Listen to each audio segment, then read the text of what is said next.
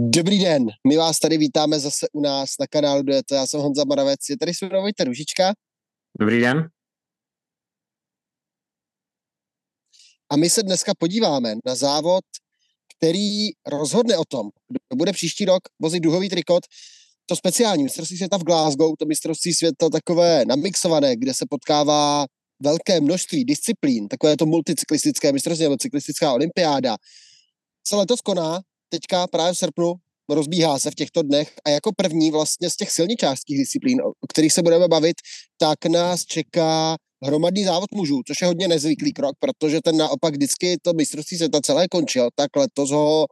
ty silničářské disciplíny bude otevírat, ale mimo to právě už se závodí vlastně na dráze, takže třeba Pipogána bude absentovat tady z silničářského mistrovství světa kvůli, kvůli právě dráhovým závodům, jezdí se vlastně horská kola, tady jsou BMX, sjezdy a tak podobně, takže vlastně většina cyklistických disciplín tady má své letošní mistrovství světa, snad jedinou výjimkou je cyklokros, ten se pojede příští rok v táboře, takže na ten se můžeme těšit na domácí půdě, ale ostatní disciplíny právě v Glasgow mají před sebou, mají před sebou vlastně boj o duhový trikot, nezvyklé datum. Jak hodnotíš tenhle koncept, Dvojto? Tak je to nezvyk, to určitě. Eh, zatím moc nedá říct, jestli to je úspěch nebo neúspěch. Uh, mě možná trochu bude chybět ten uh, termín po Vueltě, protože jsem to vyplňoval takový ten prostor, kde se to už tolik neděje, neděje. Teď na Tour de France, eh, po Tour de France a mezi Tour de France a Vueltou se to vždycky dělo i docela hodně, jezdí se Polsko, jezdí se ostatní závody, klasika San Sebastian a podobně, takže možná takhle velká cyklistická akce vyplně takový prostor, který jako ne, nemusel být úplně vyplňován, takže z tohle, prostor, z tohle důvodu se možná líbilo víc ten termín po Vueltě. Na druhou stranu asi není od věci, že jednou za čtyři roky takhle bude ten termín, eh, termín nebo už cyklistické soutěže. Eh, většina těch závodníků, co chtějí jet, eh, třeba myslím, že Matěj van der Poel pojede horská kola i silnici. Na druhou stranu spoustu závodníků kvůli tomu neuvidíme. Právě třeba naopak Pitko chce vynechat to silničářské mistrovství světa kvůli MTB a pak třeba právě Filippo Gann zase nepojede ten hromadný závod, takže z tohohle ohledu to možná trochu tratí na, na té účasti některých těch závodníků a je to trochu asi škoda, ale je to jenom za čtyři roky, takže myslím, že eh, každý si vybere ty své priority, takže asi ten koncept není úplně špatný. Mezi ženami to třeba bude kombinovat Lotte Kopeky, která pojede dráhov, dráhové soutěže a pak vlastně ženský silniční závod, kde bude velkou favoritkou, ale my se dneska podíváme jenom na ten mužský závod, protože je to velmi podivně rozházené, protože ten mužský závod se jede už 6. a pak je tam vlastně pauza, pak se jede mužská časovka a pak až se jedou ženské disciplíny obě, takže tak je takový nezvyklý koncept, že to bude takový, takový mix, že se nejedou ani v jednom bloku silničářské a časovkářské závody, ale to takhle divně promíchané, ale tak se pojďme podívat na ten závod, na tu trasu, jak to bude vypadat. Takže první teda, zkusíme tu trasu a ta trasa má 270 km, 271 km, hodně dlouhá trasa, Dokonce je to nejdelší trasa od mistrovství světa v Praze, které se v 80. letech, takže uh, je to hodně dlouhá doba od té doby, co se jel takhle dlouhý silniční závod, ale na druhou stranu vždycky je to rozdíl pár kilometrů, i ty předchozí závody měly hodně přes 250, takže jestli už to 265 nebo 271 už je celkem jedno. Každopádně ta trasa bude uh, dlouhá, hodně unavující, hodně technická, pojede se Uh, nejprve takové úvodní uh, zvoněné, zvoněné kopce, uh, pojede se Crow Road, což je docela těžký kopec, nicméně to všechno jsou kopce daleko před cílem a nějakých 150 km před cílem se najde na okruh, právě v okolí Glasgow, který je značně, nebo na, řekl bych, že nabízí hodně širokou paletu favoritů, protože uh, většinou toho, uh, toho okruhu pro, zprostředkovávají kopce, které mají tak 200 metrů. Uh, tady máme Montrose Road Street, což je kopec, který má 200 metrů a 6% a podobné kopce budou vlastně na celou toho okruhu uh, po celou tu dobu. Takže to vlastně nabízí uh, se myšlenka, jsou to schopní před sprinteři, na druhou stranu jsou to dost, je to dost náročná trasa na to, aby se nastupovalo a takhle to bude celý těch 130 km, takže hodně trasa, která nabízí víceméně sedí vlastně komukoliv a můžeme na ní mít vítěze od vrchařů po, po sprintery, takže za mě ta trasa na jednu stranu eh, třeba není tak vrchařská jako v minulých letech, což eh, třeba někomu může vadit a trošku na kráse, ale z mého pohledu ta trasa se mi líbí, jak nabízí vlastně širokou fa- eh, paletu favoritů a moc se neví ani ty týmy, na koho budou pojedou, takže to nabízí dost zajímavou zajímavou úvahu o těch strategiích těch týmů. Dostaneme se k tomu za chvíli. ta trasa je extrémně technická, je to, je to doprava doleva pravo úhle zatáčky, takže pojede se vlastně městem, takže to bude i celkem nebezpečné a podle mě nebudou tam asi úplně široké cesty, ale zase budou tam průdky, ale nabízí to vlastně možnost dalekého útoku před cílem a pak tady v těch technických pasážích se velmi špatně zvlášť jako kvalitní časovkáři budou velmi špatně chytat, velmi špatně sjíždět, protože tady není nikde žádná pořádná dlouhá rovina, kde by to nějaký tým jako rozjel a byl schopný vlastně využít tu svou početnou silu. Vždycky to bude vlastně zprava doleva hodně klikaté, hodně technické a to by mohlo hrát do karet právě nějakým jako dřívějším nástupům, protože bych se posunul k těm favoritům a začneme hned s týmem, který asi očekávaně plní první řádky a hlavní stránky všech novinových článků, internetových denníků a twitterových, twitterových výkřiků a twitterových statusů a to je tým Belgie, protože třeba ten přijede s trojicí lídrů pravděpodobně a to je Wout van Aert, Remco Evenpool, Jasper Philipsen, doplní je Yves Lampard, Jasper Stuyven, Nathan van Hooydonk, Tish Bernot, Fred Frisson a Viktor Kampenarts. Velmi silná sestava, ale teď je otázka, na koho to rozjet, protože Jasper Philipsen je schopný to před a v závěru by byl hlavní favorit, Wout van Aert je schopný to úplně v pohodě před a v závěru by byl hlavní favorit. A pak je tady Remco Evenpool, který se nebojí nastupovat daleko před cílem, formu má dobrou, obhajuje titul a je to právě jeden z těch jezdců, od kterého bych čekal nějaký delší nástup před cílem, který by pak mohl posléze ve kterém by mohl zručit svoje, svoje časovkářské kvality a dobře se tam vymotat v těch uh, klikatých, na té klikaté trase a dojet si pro to vítězství. A už jsou tady kontroverze i před závodem, protože samozřejmě máme tady uh, hodně těch favoritů a skutečně jsou to favorité, který všichni jsou schopni z těch tří asi vyhrát. Uh, pokud by byli samostatně nějaké, měli jinou národnost, tak pravděpodobně budou jasnými lídry toho týmu. Ale Wout van Aert, to je favorit v každé trase. Na druhou stranu objevila se kontroverze, že to je trošku podobný dokáže vyhrát jako podobným stylem jako Jasper Philipsen a to buď nějakém hrobatném sprintu, třeba i po těžkém závodě, takže Jasper Philipsen byl přece jenom druhý závodník paříž rubé takže nemá úplně uh, špatnou vytrvalost, naopak, takže uh, těžko říct, kdo v tomhle tom ohledu má být silnější, pak je to Remco Evenpool ten další, ten další nástup. A Uh, hlavně Jasper Philipsen se před závodem nechal slyšet, nebo ne před závodem, ale v průběhu Tour de France tak nějak podotkl, že pokud by nastoupil někde Matěj van der Poel, což je jeho týmový kolega, tak uh, by ho asi nestížil. Přece jenom třeba ta vazba na toho týmového kolegu, s kterým trávíte většinu té sezóny, může být obzvlášť u těch velkých reprezentací silnější než na jako svého uh, týmového kolegu v reprezentaci. Takže co si myslíš o tom? Myslíš, že by Jasper Philipsen skutečně si zachoval takhle, že by třeba nepomáhal v tom týmu? Já si vždycky vybavím to mistrovství světa v roce 2013 ve Florenci, kdy tam byla ta skupinka Rui Costa, Vincenzo Nibali a Purito Rodriguez, Alejandro Valverde, mezi kterými byla opravdu jako zlá krev a Valverde vlastně nechal ujet Rui Koštu, aby Purito Rodriguez, jakožto jeho týmový kolega španělský, nevyhrál ten titul mistra světa a ten titul vyhrál Rui Košta jako jeho tehdejší týmový kolega z Movistaru, ale jiné národnosti, právě portugalské, takže to já si vždycky vybavím. Takže se to může stát,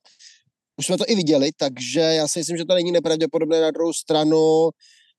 V Belgii musí vládnout pevná ruka, protože jsou tam velké silné osobnosti, které musí pracovat. A ještě je tady druhá věc, že si myslím, že Jasper Philipsen, i kdyby nastupoval Matěj van der Poel, tak Jasper Philipsen nebude ten jezdec, který by dostal úkol sjíždět pro někoho Matěje van der Poola. Od toho tam budou jiní, aby pracovali a Jasper Philipsen bude nebude, se podle mě nedostane do takové situace, kdyby byl nucen se rozhodnout, jestli sjíždět Matěje van der Poola nebo ne, protože tam bude mít vždycky své týmové kolegy.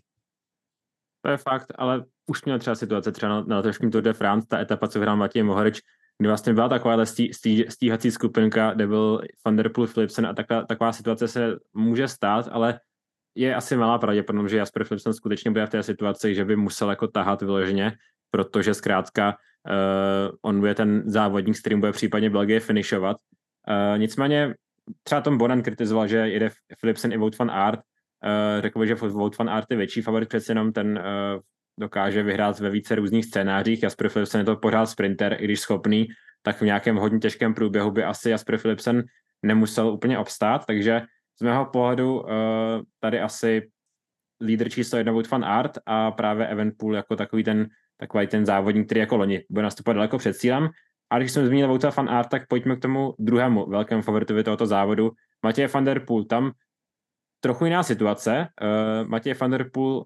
pojede po boku Dana van Barlaho, Pascal Inhorna, Olava Koje, Dana Holeho, Jana Mase, Oskar Rizebek a Mick van Dijk.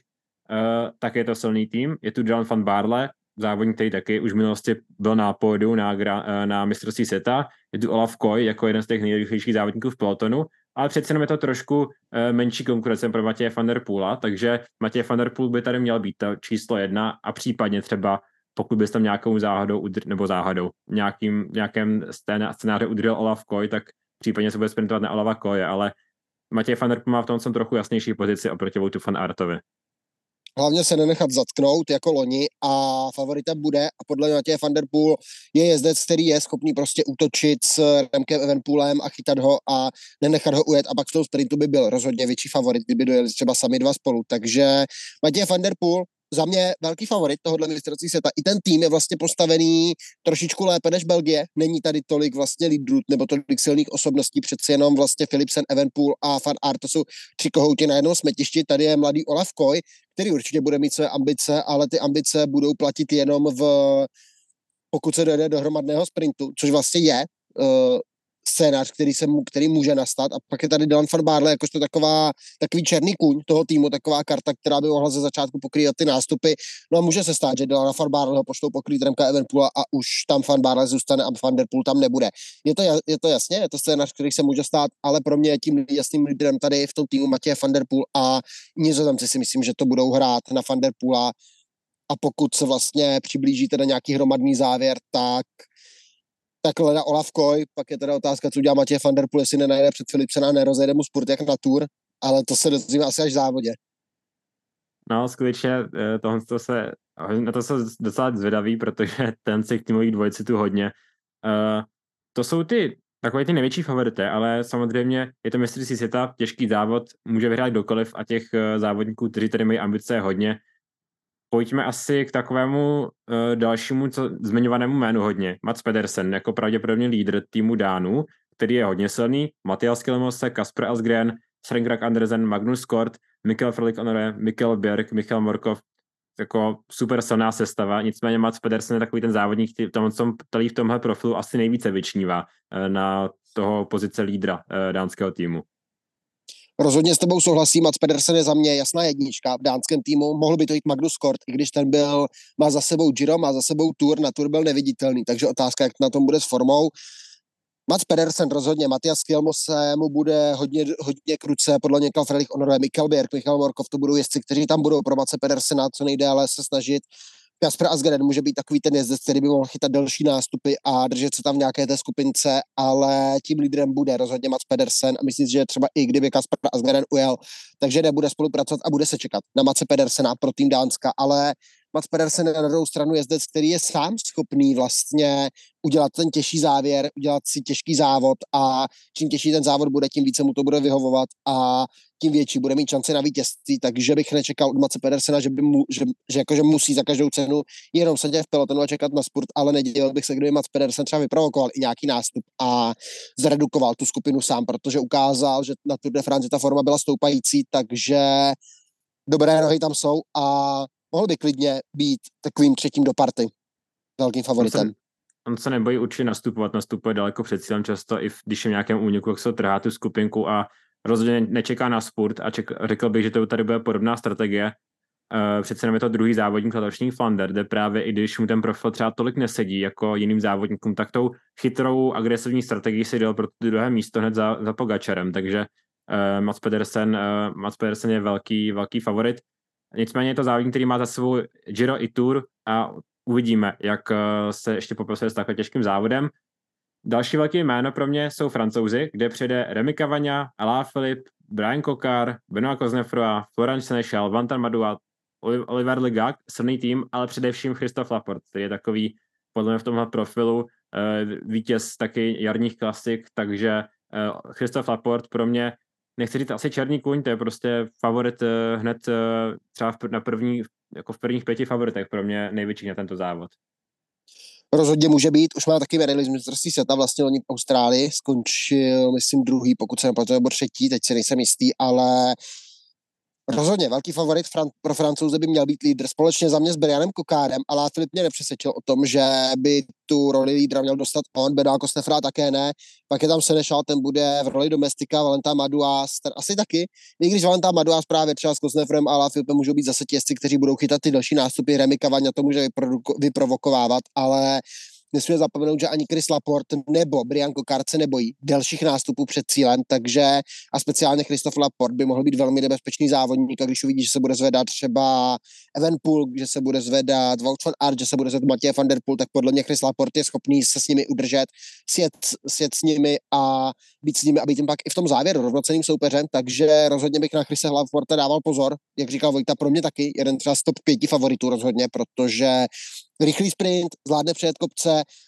velmi vytrvalý závodník a velmi dobrý podpůrný tým za mě, kolem něj poskládaný, pokud se francouzi nedohádají, jako se jim to párkrát už stalo v minulosti, ale letos si myslím, že by to nemusel být ten případ, tak by mohli být velmi soudržný tým a velmi dobře dovést Laporta k vítězství. Ne jak, ne jak vlastně se jim to povedlo loni, kdy ti jejich lídři zůstali si v pelotonu a za Everpoolem tam poslali čtyři jezdce, kteři vlastně odpadli v prvním stoupání, tak pokud to léto se hrají lépe, Tomas Weckler a jeho družina, tak, tak by mohli bojovat zase o medaily a o trikot. Pak naopak některé třeba ty tradiční reprezentace, bych řekl, že moc favorita nemají. Třeba Brit, Britové, jako tam úplně nějakého favorita nevidím, to by bylo spíše překvapení, pokud by některý z nich uspěl, tam asi lídr Fred Wright, uh, nebo případně Ben Turner, tady po zranění, ale asi, nebo Jake Stewart, ale řekl bych, že právě Fred Wright bude asi to pozice číslo jedna. Něco podobného se dá říct o španělském týmu, kde samozřejmě taky silní závodníci. Je tu například Jon Izagir, úspěšný závodník z Tour de France, Alex Aramboru, takový asi závodník, kterému to nejlépe sedí, ale taky bych řekl, že spíš nějaký úspěch byl překvapením. Oproti tomu máme tu slovenský tým, který celkově eh, většinu z nich tvoří nemoc známá jména, ale nicméně mají tu jednoho závodníka, který favorit bude a to je tady Pogačar, který taky závodník, který víceméně objel letos všechny závody, co se dali, uh, všude patřil k těm hlavním tahonům toho závodu. A je to mistrovství světa tady Pogačar tady zase. Je to vlastně jeden z jeho posledních cílů této letošní sezóně, na rozdíl od ostatních závodníků. Takže o motivaci má postaráno. A taky závodník, který víceméně v jakémkoliv průběhu toho závodu bude patřit k favoritům. Případně i třeba ve sprintu dokáže vyhrát ve zredukovaném sprintu, záleží, kdo by tam proti němu stál, ale on je podle mě schopný se utkat v rovném souboji s Matějem van der Poolem klidně v tom sprintu, takže by mohl, nebo by mohl, rozhodně patří hlavním favoritům, je to tady Pogačár a je to jeden z posle, jedna z posledních met, která mu chybí. Po tom výbuchu na Tour de France se zdálo otáz, byl to, byly tam otazníky po tom zraní, po té formě, ukázal ale Mark Stein, že to byl vlastně krátkodobý výbuch, takže si myslím, že nemůžeme tady Pogačara podcenit musí si dát pozor, aby se mu nestalo to, co se stalo loni, že vlastně zůstal přehnaně pasivní a zůstal tam vlastně čekat a nechal si ujet Remka Evenpula a neskočil po něm hned, že tam vlastně poslali, myslím, Jana Tratníka tehdy, ale letos právě ten tým kolem sebe nemá tak silný. Mateš Govekar, Luka Mezgeč, Domen Novak, Anže Skok, Tylen Finch, Kristian Koreň a Jaka Primožič, takže ne úplně nějaká známá jména, Luka Mezgeč, Domen Novak, to jsou vlastně asi jako dvě největší jména, ale nevěřím tomu, že by tam měli být Pogačarovi nějak jako výrazněji kruce, maximálně jako Domen Novák, ale tady Pogačar na to bude pravděpodobně sám v téhle sestavě, uvidíme. Třeba mě, třeba mě Slovinci překvapí a budou, pojedou velmi dobře a budou vlastně ochotní a budou dobří spolupracovníci pro TD Pogačara, ale podle mě si ten závod bude muset tvořit sám, což vlastně ale na druhou stranu jemu celkem i sedí. Uh, jako jsem třeba mi u Britů chybí Pitcock, že nejde, tak tady mi zase chybí, že nejde Matěj Mohorič, což by byl na tu trasu uh,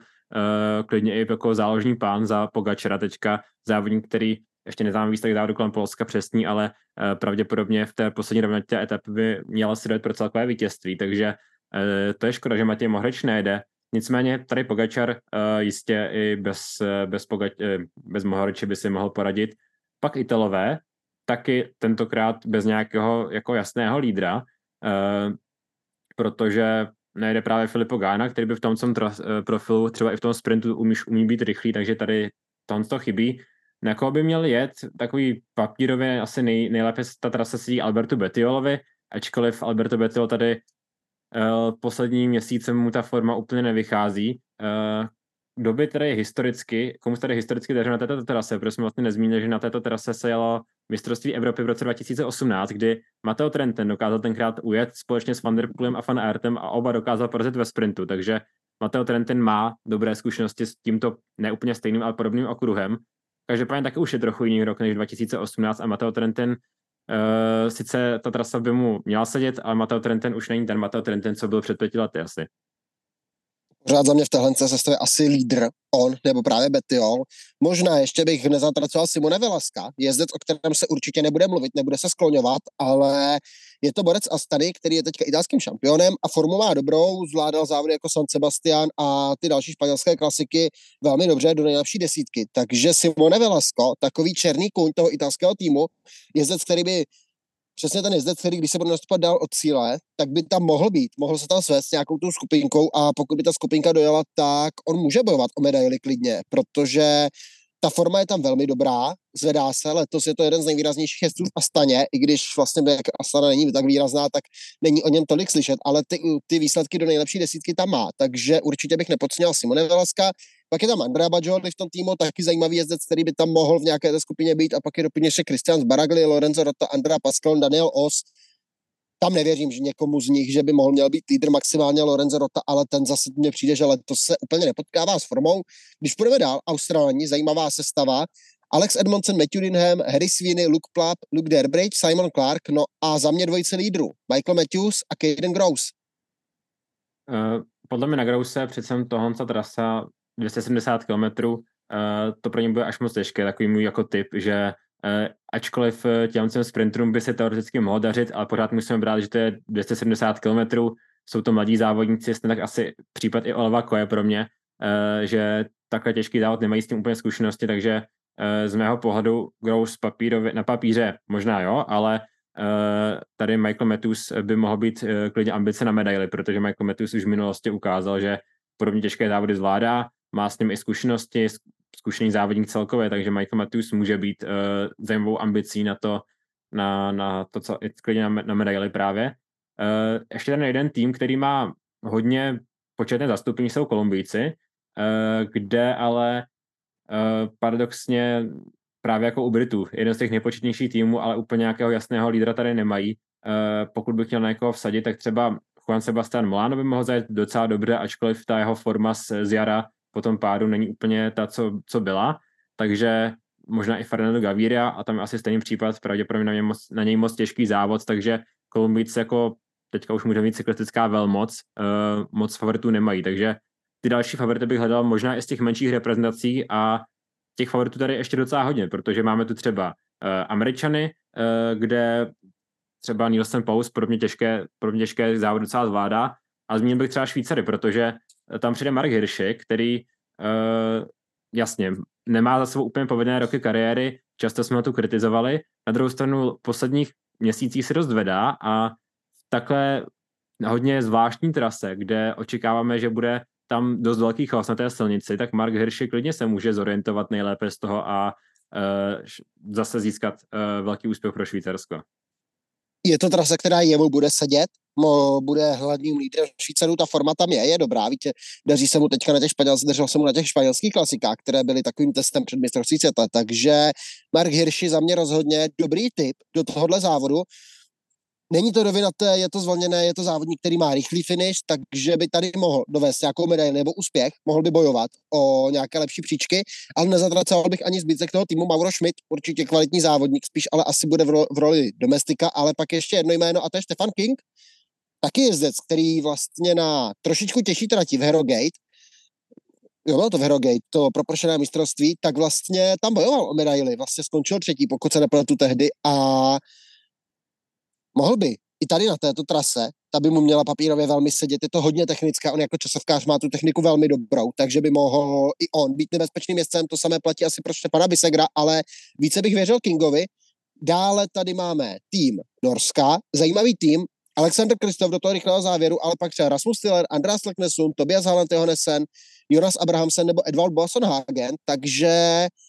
Mladý tým, Leknesun by mohl být zajímavý typ do takového technického závěru, taky nadějný časovkář. Rasmus Tiller má dobré nohy, Alexander Kristof taky tady ty těžké závody zvládá. Na to by asi Hananda Johannesen, na to by potřeboval více vrchařský závod. Jonas Abrahamsen to je velmi schopný domestik a Edvald Boassenhagen proč, proč by nemohl Edvald Boassenhagen na sklonku kariéry překvapit, jak on to už několikrát udělal? Mistrovství světa tomu občas trošku vybízí. Pamatuju rok 2016, kdy skoro vyhrál Tom Lézer. Na to asi nikdy nezapomenu, nezapomenu ale uh, klidně může se stát, že tam bude nějaký uh, jako velké překvapení. Uh, to jsou asi ty největší favorité. Pojďme ještě vypíchnout nějaké jako jednotlivce, protože uh, třeba uh, bych určitě zmínil uh, Nilse Polita uh, za, za Německo, protože zbytek toho týmu třeba Maximan Schachman na, na papíře taky jo, ale myslím si, že uh, Nils Polit má takovou tu nejlepší formu. Dále musíme zmínit Bena Healyho. Uh, ben Healy, uh, který teďka má za sebou i docela pěkné výsledky, kromě toho, že byl samozřejmě to, co přivedl na Giro, ale uh, teďka byl druhý na, uh, na jedné menší klasice ve Španělsku, kde ho porazil teda jenom Mark Hirschi. Uh, klasika jsem Sebastianem úplně nevyšla, ale to byl taky podstatně náročnější profil, uh, alespoň vrchařsky, takže Ben Healy uh, taky to zmínil, že to pro něj, že ta trasa mu připadá jako nějaké jako kritérium, které akorát se jde na 270 km, takže to naznačuje, že ta trasa může sedět jako i právě závodníkům typologicky Mark Hirschi, teda Mark Hirschi, Ben Healy, kteří mají třeba docela dobrou techniku a právě získal třeba i sekundu za sekundou v těch zatáčkách, což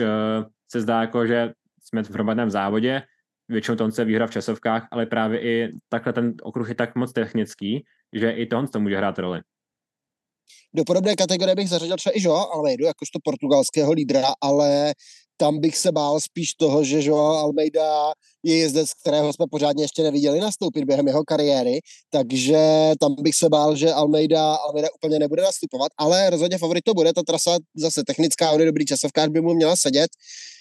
Pokud si chceme vsadit, kdo půjde do úniku, tak je tady jasný favorit v týmu Kanada, protože do závodu se nám vrací Derek G,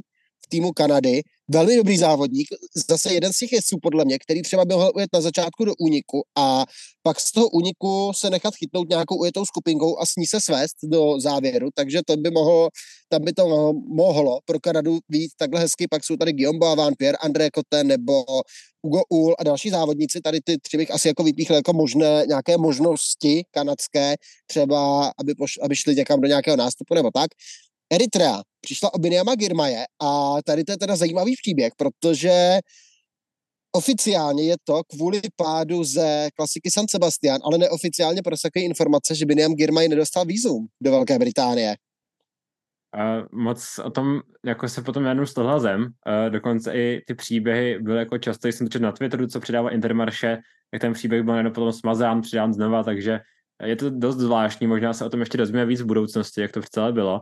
Uh, ale na druhou stranu vypadá to, že ty zbytek toho týmu startuje, což podle té původní zprávy eh, neměl startovat ještě další tři jeho kolegové, takže myslím, že i Henok Mulbrhan neměl, nedostal to výzum, takže uh, zatím to vypadá, že tam ten problém by tam nemusel být a Eritrea vyřešila, každopádně Binam Girmay nejede a bez něj uh, tady úplně Eritrea nemá nějakého lídra. Binam Girmay by byl favorit z toho, toho týmu, uh, toho závodu, jako jedno z těch taková určitě ambice minimálně na top desítku, ale takhle, takhle bych řekl, že tolik ne. Uh, pojďme k dalším týmům, ještě nějaký zbytek uh, těch závodníků. Uh, za Rakousko možná Lukas Posterbelgo, Michal, Michal Gogol, Marko Haller, uh, jeden z nich by to mohl být, Corbin Strong za Nový Zéland, nebo Patrick Wuven, uh, takový spíše by bylo překvapení, kdyby se to podařilo zajet. Úplně špatnou formu nemá teďka Jonathan Narvaez za Ekvádor, což byl asi lídr. To samé se dá říct o Alexi Lucenkovi, který teďka vyhrál právě uh, nedávno jednu menší klasiku ve Španělsku, takže Alexi Lucenko taky, uh, jako i loni, závodník, který dlouho hájil ambice na to, na to uh, jako poslední se držel s Evenpoolem, takže Alexi Lucenko taky umí překvapit. Pak Daryl Impiv, uh, jeho Africká republika, Michal Květkovsky, z nějakého dobu jde za Polsko sám, ačkoliv to je vlastně jedna z těch zemí, která by podle mě měla mít více závodníků, ale Michal Květkovsky, závodník pojede sám a formu má dobrou, takže taky černý kůň toho závodu ale pojďme asi k tomu poslednímu, co nám chybí, a to je česká reprezentace. Adam Čoupalík, Petr Kelemen, Michal Boroš, Matias Vacek. Matias Vacek tvrdí, že je možná až moc přednaň ambiciozní, ale že jeho cíle prostě medaile. A možná uh, to ambiciozní je. Na druhou stranu Matias Vacek je závodník, který skutečně letos zaznamenal hodně velký progres a docela rychle se zabydlal v tom World Tour pelotonu, takže jako asi bychom byli překvapeni, pokud by Matias Vacek jel na pódiu, příjemně překvapeni, ale loni taky jsme nečekali úplně to, že dojde, že bude bojovat o zlatou medaili v uh, U23 v těch U23 to český tým sehrál perfektně loni a tak uvidíme, jak se to povede letos. Tahle sestava je to sestava, která je znovu silná, hodně silná. Matias Vacek motivovaný je rozhodně, což je, což je dobře. Navíc je to závodník, který by nemusel být tak strašně moc hlídaný. A je to jezdec, který ty schopnosti má na to ujet sám nebo být v nějaké skupince, třeba pak v nějakém sprintu. Otázka pak je zase ta délka těch 270 km, jestli to nebude až příliš. Na druhou stranu ještě tady byl taky pád vlastně na závodu kolem Valonska, který ho zbrzdil trošku. Naštěstí ten pád nebyl jako zas tak vážný, ale na chviličku přibrzdil tak otázka, jak vlastně se vyvázal z toho, ale v Glasgow je, trénuje a jede, bude lídrem českého týmu a Adam Těupalík, Petr Kelemen, Michal Boroš. Petr Kelemen ze začátku roku jezdil velmi dobře, pak ho taky bohužel potkal nějaký pád a teďka se vrací do závodu, tak uvidíme, jak to zvládne on do nějakého závěru z redukované skupinky by mohl být dobrý typ, jakožto rychlý závodník. Adam Toupalík a Michal Boroš si vlastně Elkovou domácího týmu, ale dva nejvýraznější letos jezdci týmu Elkov, takže nominace zasloužená a rozhodně tam můžou v té reprezentaci být velmi platní jezdci. Čekal bych třeba Michala Boroše klidně v úniku nakonec eh, proč ne, mohl by jít do úniku a pak tam být v nějaké té skupině pomoc, tam třeba Matiasi Vackovi, kdyby zkoušel nějaký další útok, takže já českému týmu celkem věřím, líbí se mi nějaké poskládaný a přál bych nějaký úspěch našim barvám. Asi já zase nebudu přehnaně ambiciozní, tam ta medaile by byla hodně velké překvapení, eh, Spíše bych to viděl tak, že máte 20 ambice na medaily do příštích let, to určitě, protože hodně rychle se zlepšuje, ale tady pokud by se povedlo dojet eh, nějak aspoň být popředí toho závodu, Eh, třeba první patnáctka nebo i první desítka, tak by to podle mě byl docela pěkný výsledek, který by do budoucích let dával náznak toho, že, že, bychom, že by skutečně Matias Vacek o tu medaili mohl zabojovat někdy v příštích letech, pokud bude sedět trasa samozřejmě, ale Matias Vacek je asi teďka největší český talent a největší česká, česká naděje na nějaké lepší, eh, velké vítězství v budoucnosti. Uh, myslím, že jsme rozebrali tak nějak všechny ty pretendence, možná ještě samozřejmě poslední mistrovství světa na silnici se odjede Petr Sagan, ale to není úplně jeho, uh, úplně nepatří mezi ty favority, ale Petr Sagan mistrovství světa uh, to taky patří k sobě, takže uh, i Petr Sagan tak nějak se budeme muset všímat, ale asi pojďme, pokud se nebudeme zabírat teda zaobírat uh, reprezentacemi Mongolska, Venezuely, Řecka a podobně, ačkoliv tam mezi naši oblíbení závodníci, Eh, které sledujeme na menších eh, azijských závodech, ale pojďme asi na eh, letos navíc ne, nepojede tým Vatikánu a slyšel jsem, že by, že by, měl, že by měl jet aspoň tu, aspoň časovku, takže aspoň v tomhle ohledu tým Vatikánu bude pokračovat tu tradici z loňského roku, ale pojďme asi na to nejdůležitější, kdo teda, asi koho typujeme na vítěze.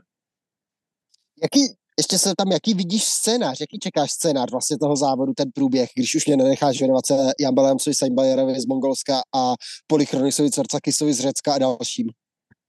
Uh, podle mě ta trasa, ačkoliv nevypadá třeba na papíře tak, tak náročná, tak uh, pro ty sprintery to ne, nebude. Nečekám hromadný dojezd a myslím, že závodníci typu Olaf Koy a Jasper Philipsen pak o tu výhru bojovat nebudou a budou to skutečně spíše ti klasikáři a můj asi tip je, že buď ujede nějaký jednotlivec, nějaké, že bude nějaká zredukovaná skupina, z které buď ujede jednotlivec, a pokud ne, tak to bude sprinter z redukované skupiny, tak třeba do deseti lidí, asi i menší skupina, eh, třeba tak pět závodníků, nebo právě ty klasikáři, takže eh, to je asi můj tip na ten průběh. Já čekám, já čekám právě asi útok jednotlivce, tím favoritem na to je za mě Remco Evenpool, který je podle mě 100% jistota, že to bude zkoušet ujet daleko před cílem, ujet sám, tak jak se mu to povedlo loni a obhájit ten titul. Pak Benji se na Twitteru vlastně vyvolal takovou kauzu, že mu belgický národák nedovolí vést bílé ponožky k tomu národnímu dresu kraťasy. a bylo z toho velké halo. Kraťasy, jo, bílé kraťasy. Bylo z toho velké halo, že že vlastně nebude moc vést bílé kraťasy. Co si o tom myslíš? No, byl to zase